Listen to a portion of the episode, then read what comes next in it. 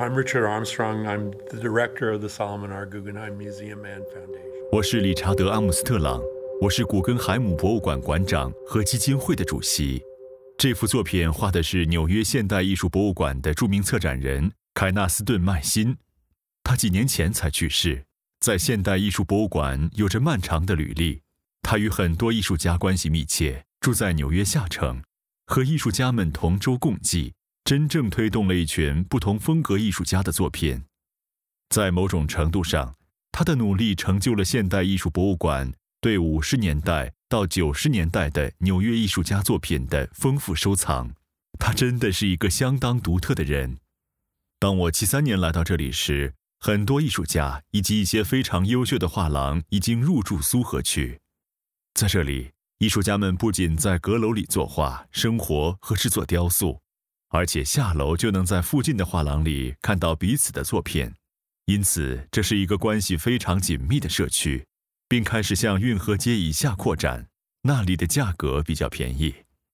我当时搬到纽约，加入了惠特尼独立研究项目。惠特尼的一位策展人马西亚塔克对我照顾有加，建议我给一位在工作室需要帮忙的艺术家打电话。这位艺术家就是阿尔海尔德。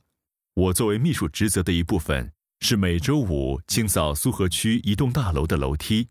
住在顶楼的人是亚历克斯·卡茨。我还记得在扫楼梯时，他把门打开，我们互相打招呼。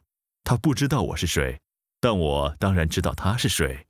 一早就已入住的亚历克斯认识很多陆续搬入苏河区的艺术家，他熟悉诗歌界的情况，通过好友保罗·泰勒及其舞蹈团。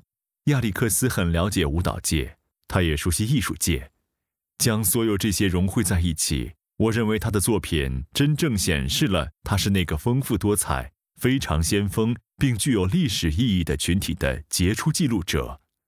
这一群体从六十年代开始推动纽约文化的发展，并在某种程度上推动整个艺术界的发展，直到一九八五年左右，情况才开始转变。亚历克斯的创作的一个重要特点是不断的演变。